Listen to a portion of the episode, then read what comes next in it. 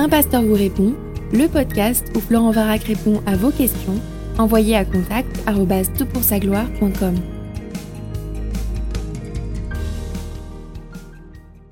La question est posée. Bonjour Florent, j'aurais souhaité avoir votre réaction par rapport à l'écriture intuitive, le fait d'entrer en connexion avec des entités, guides, anges.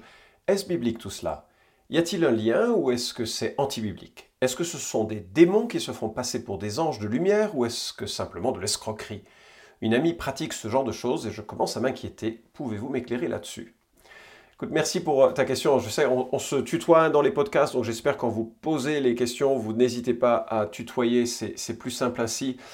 Et, je me permets, vu mon grand âge, de répondre de façon plus directe. En tout cas, merci pour ta question. Elle me renvoie à mon éducation spirituelle parce que dans ma famille, on a grandi dans un milieu très favorable à ce genre de, de pratique pratique de l'écriture automatique, pratique de euh, rencontre avec des esprits euh, et, tout ce qui va avec. Donc j'ai moi-même cherché cela avant que l'évangile ne me rassasie d'une spiritualité largement euh, suffisante, complète et paisible. Alors, pour ceux qui ne sont pas familiers de la question que pose notre internaute, je crois qu'il faut réaliser que l'occultisme, puisque c'est de là dont il est question, c'est de ça dont il est question, vise à réaliser trois choses. Il y a trois objectifs possibles des pratiques occultes. La première, c'est de chercher à révéler ou à obtenir des informations euh, cachées ou, mensongères parfois, que ce soit l'avenir, que ce soit comprendre des forces en présence, que ce soit euh, savoir si telle personne dirait vrai, enfin bref, obtenir une information. Et on fait, euh, différentes choses pour essayer d'obtenir cette information. Deuxième objectif possible, on cherche à susciter une communion spirituelle. communion spirituelle, pour le coup, illicite au regard de ma perspective en tant que euh, disciple de Jésus. On va chercher une communion spirituelle avec un mort, on va chercher une communion spirituelle avec un esprit, avec un ange, et on cherche donc à établir un lien euh, et puis enfin, troisième objectif possible, engendrer des événements positifs ou négatifs qu'il faut mettre entre guillemets, parce que c'est évidemment de ma perspective tout euh, négatif, parce que les moyens qui euh, sont censés les réaliser ne sont, pas, sont pas issus de la personne de Dieu, mais ça peut être en jetant un sort, en, prononçant une guérison, en changement ou un changement d'affection d'une personne. Typiquement, hein, quelqu'un va voir un sorcier ou un médium pour faire revenir euh, l'amant qui, vous a planqué, qui vous a planté, pardon, qui, vous a plaqué qui est parti. Alors, les moyens pour réaliser l'un ou l'autre de ces trois objectifs sont très très variés. Et j'ai pas besoin d'en faire la liste. D'ailleurs, j'ai fait une formation sur la question euh, que tu pourras retrouver sur Transmettre et euh, ça a été enregistré, donc les vidéos sont disponibles. Mais tu as plein de possibilités hein, pour réaliser l'un ou l'autre de ces objectifs. Il y a parfois des rites. Euh, qui implique le sel, l'eau, le café, le, enfin ça, ça va être très très très variable, euh, des prières particulières, des, euh, des objets sacrés ou considérés sacrés. Il peut y avoir des invocations, c'est souvent le cas, des formules magiques, ou bien on va invoquer tel ou tel saint, entre guillemets, on va invoquer tel ou tel esprit, puissance, ancêtre pour venir. Et puis on va utiliser des objets, que soit des planchettes Ouija, ou que ce soit des, verres. Hein. vous vous souvenez probablement dans certains films au moins avoir vu euh, ces séances où on essaie de faire bouger les verres, esprit es-tu là, ce genre de choses, pour faire avancer la, conversation. Alors, euh, par ce biais-là, certaines personnes vont essayer soit elles-mêmes d'entrer dans un état altéré de conscience, dans un état un peu, un peu de, de transe, où ils diront être en lien avec un ancêtre, ou ils diront se faire posséder par cet ancêtre, entre guillemets, ou bien euh, vous allez non pas être le médium vous-même, mais vous allez voir le médium qui devient le support de cette, euh, euh, de, cette personne qui parle. Alors, pour répondre très très directement à ta question, et, j'espère que vous resterez jusqu'à la fin si vous faites partie de ceux qui pratiquaient ces, ces, disciplines, ces, arts occultes, parce que j'aimerais vous donner quelques réponses euh, plus, plus encourageantes, en tout cas, parce que je, euh, je sais que pour beaucoup, hein, y il y a un vrai engouement pour ces choses qui est, qui relève plus de la naïveté, de l'innocence, de, l'enquête un peu libre des choses spirituelles. Mais pour répondre très directement à la question, non. Ce type d'activité va à l'encontre du christianisme, va à l'encontre de Jésus-Christ, va à l'encontre de l'écriture de façon absolue, formelle et catégorique. Hmm, j'espère ne pas t'avoir choqué en disant cela très très directement. C'est une forme de rejet de l'évangile, même si je sais, beaucoup de médiums essayent de s'entourer d'objets euh, de la chrétienté, un crucifix, même parfois une Bible, ou bien euh, euh, des, objets ou des images de saints, ou je, ne sais quoi.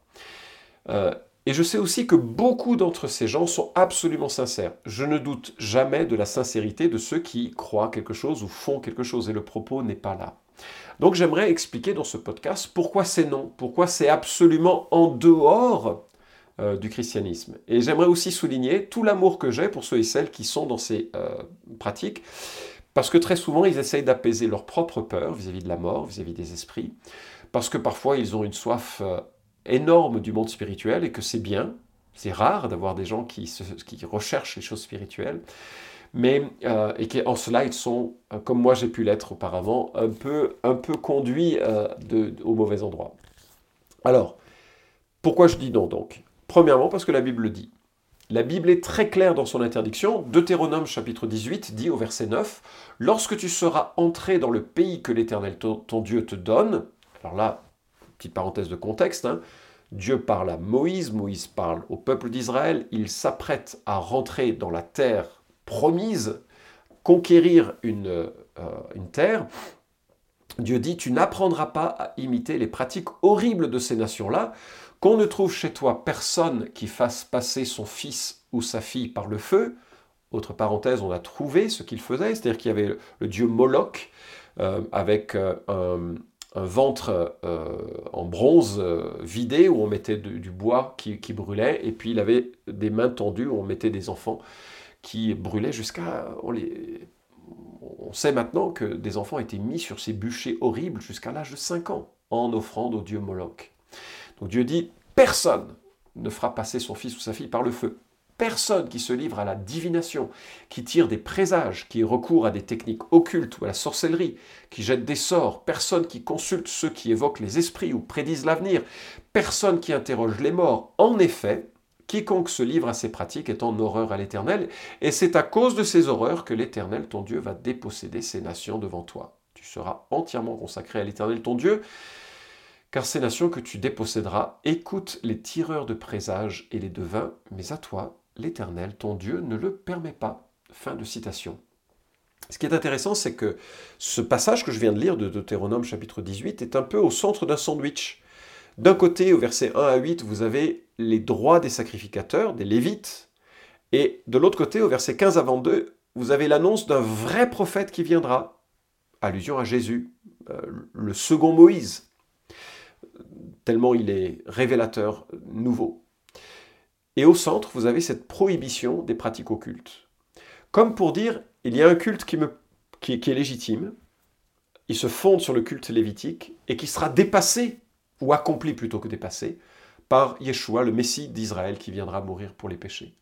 Et au centre, il y a une série de pratiques spirituelles et religieuses qui sont exactement à l'inverse de ce que je veux. Et, les prophètes redisent cela souvent. Ésaïe le dit par exemple en chapitre 47, il dit Mais reste donc au milieu de tes pratiques magiques et de la multitude de tes sortilèges auxquels tu as consacré ton travail dès ta jeunesse. Peut-être pourras-tu en tirer profit, peut-être deviendras-tu redoutable. Tu t'es fatigué à force de consulter, mais qu'il se lève donc et qu'il te sauve, ceux qui quadrillent le ciel, qui observent les astres, qui annoncent d'après les nouvelles lunes ce qui doit arriver voilà qu'ils sont comme de la paille qu'un feu consume. Ils n'arracheront pas leur vie aux flammes. Ce n'est pas de la braise pour leur pain, un brasier devant lequel on s'assied. Voilà ce que deviendront ceux pour lesquels tu te fatiguais, ceux avec qui tu as trafiqué dès ta jeunesse, erreront chacun de son côté. Personne ne te sauvera. Et nous voyons donc que ce n'est pas par ces moyens que l'on est sauvé de quoi que ce soit, ce n'est pas par ces moyens qu'on en accomplit quoi que ce soit. Et le prophète Ézéchiel euh, se, moque un peu aussi de Babylone, qui était évidemment imprégné d'occultisme, et tu pourras lire Ézéchiel chapitre 21, versets 26 à 28.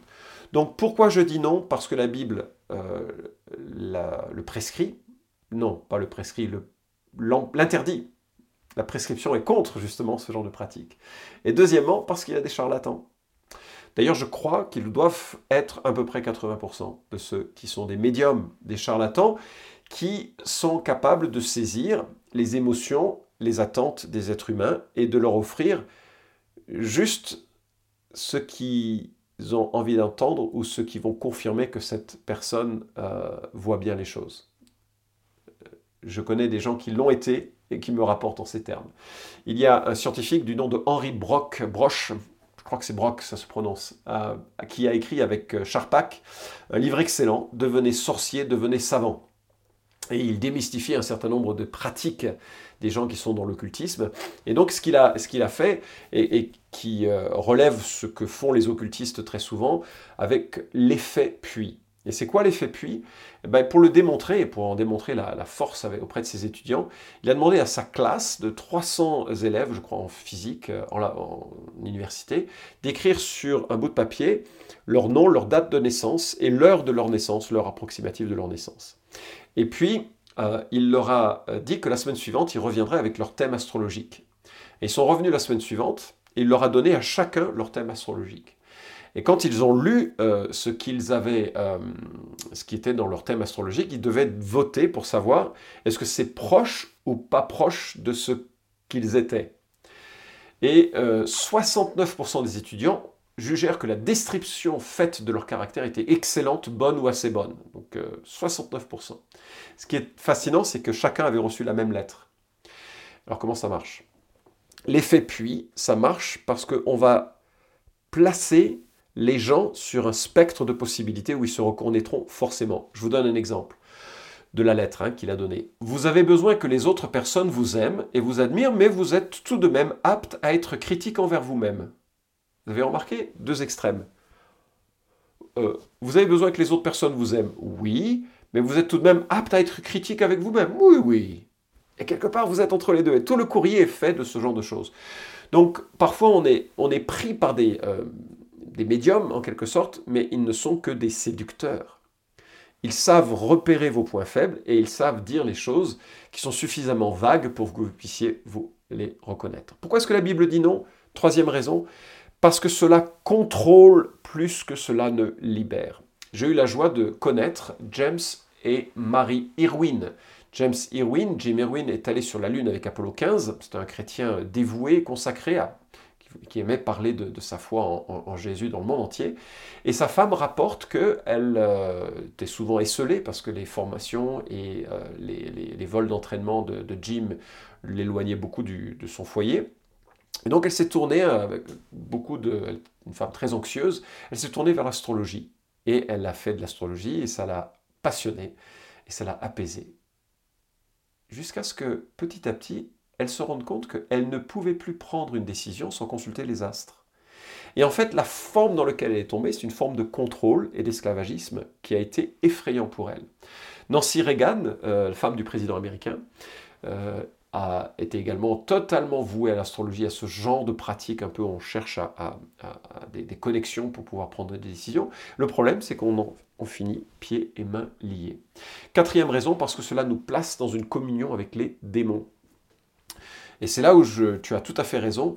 Lorsque quelqu'un, euh, lorsque vous allez voir un vrai médium, euh, pas, pas un charlatan, mais un vrai médium, et que celui-ci entre en contact avec les morts, et que le mort qui parle au travers de lui vous dit des choses vraies sur ce mort, sur le grand-père, sur euh, la grand-mère, sur la relation qu'il y avait entre ce grand-père et vous, vous vous dites, ah mais c'est forcément le grand-père à qui je parle. Absolument pas.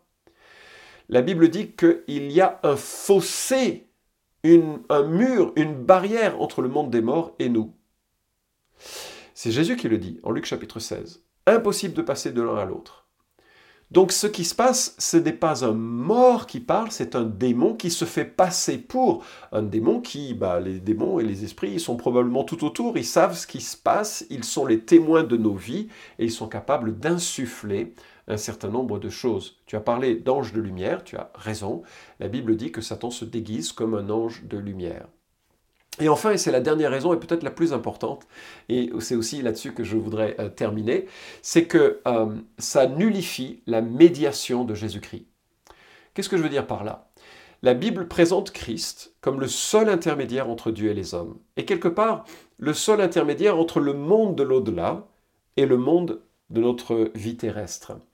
Euh, en tant que médiateur exclusif, il veut nous faire passer dans les trésors de la vie spirituelle, qui est la vie avec euh, Dieu, et nous éloigner de tous ces pièges où il y a des esprits séducteurs et où il y a des démons. Alors je suis très conscient que pour certains d'entre les auditeurs, ça va paraître absolument lunaire et space. C'est le monde de la Bible qui présente les choses ainsi et, certaines personnes euh, peuvent attester de ces réalités. En fait, euh, Jésus est le médiateur exclusif de l'au-delà. Exclusif. Et le fait de solliciter une confiance dans ses révélations, dans ses communions ou dans ses actions de l'occultisme, c'est en quelque sorte cracher sur l'œuvre réalisée à la croix par Jésus-Christ. Et voilà la bonne nouvelle. La bonne nouvelle, c'est que très souvent les gens euh, vont sur l'occultisme pour se rassurer. Mais Dieu dit, je serai avec vous tous les jours jusqu'à la fin du monde. J'ai plus besoin d'avoir peur. Non seulement ça, mais il dit, là où je suis, vous y serez aussi. En sorte que il me prépare une place en ce moment, qu'il y a beaucoup de maisons dans la, demeure de mon père, beaucoup de demeures dans la maison de mon père, et que j'ai pas besoin de m'inquiéter sur ce qui se passe au-delà de la vie. La Bible dit aussi qu'il a dépouillé les principautés et les pouvoirs, c'est-à-dire les, esprits, les dominations spirituelles, et les a dépouillés en triomphant de par la croix. En sorte que je peux me confier en lui et être protégé de toutes les forces occultes, mauvaises. Mais j'ai pas besoin de faire des sorts, j'ai pas besoin d'utiliser des amulettes, j'ai pas besoin de chercher la protection des ancêtres. Colossiens 2, 11 à 14 nous dit, ou 12 à 14 nous dit, Avec joie rendez grâce au Père qui vous a délivré du royaume des ténèbres et vous a transporté dans le royaume de son Fils bien-aimé, en qui vous avez la rédemption, le pardon des péchés. On a tellement en Christ qu'on n'a absolument pas besoin d'occultisme. On a tellement une communion vive avec Jésus qu'on n'a pas besoin d'une communion avec un être mort. Alors, vous allez me dire, mais oui, mais moi, je, mon grand-père me manque, ma grand-mère me manque, j'aimerais bien lui parler. est si toi tu es un disciple de Christ, et si il ou elle était un disciple de Christ, nous aurons l'éternité pour parler ensemble. La Bible interdit très clairement ce genre de trafic. C'est un danger, c'est une euh, situation de tromperie. Alors si vous êtes tombé dedans, j'ai une bonne nouvelle. Les versets que j'ai évoqués montrent qu'il y a une libération possible. C'était certainement mon cas. Ça vient avec l'évangile, ça vient de réaliser que ma confiance dans l'occultisme était erronée, mais que je peux avoir une confiance en Jésus qui a porté mon péché à la croix et qui me libère du pouvoir des ténèbres, une fois pour toutes. Alors bien sûr, il faut que je mette en action ensuite ce que Jacques 4.7 enseigne, à savoir soumettre ma vie à Dieu, résister au diable, et il fuira. Mais c'est une certitude, une certitude sur laquelle je peux compter. L'évangile est libérateur. Je dois détourner ma confiance en ces êtres spirituels, en ces guides spirituels, en ces forces spirituelles, pour placer une confiance exclusive en Jésus-Christ, qui est le Fils éternel de Dieu, qui s'incarne pour s'offrir en sacrifice pour moi et qui me m'arrache de ce monde maléfique en quelque sorte pour me placer dans son monde, un monde dans lequel j'ai le pardon de mes fautes et j'ai la libération des esprits euh, séducteurs, menteurs, oppresseurs, démoniaques. Vous pouvez suivre cette chronique hebdomadaire Un pasteur vous répond sur SoundCloud, iTunes et Stitcher. Retrouvez les questions déjà traitées sur toutpoursagloire.com. Si vous aimez ce podcast, Merci de le partager sur les réseaux sociaux et de laisser une note sur iTunes. À la semaine prochaine!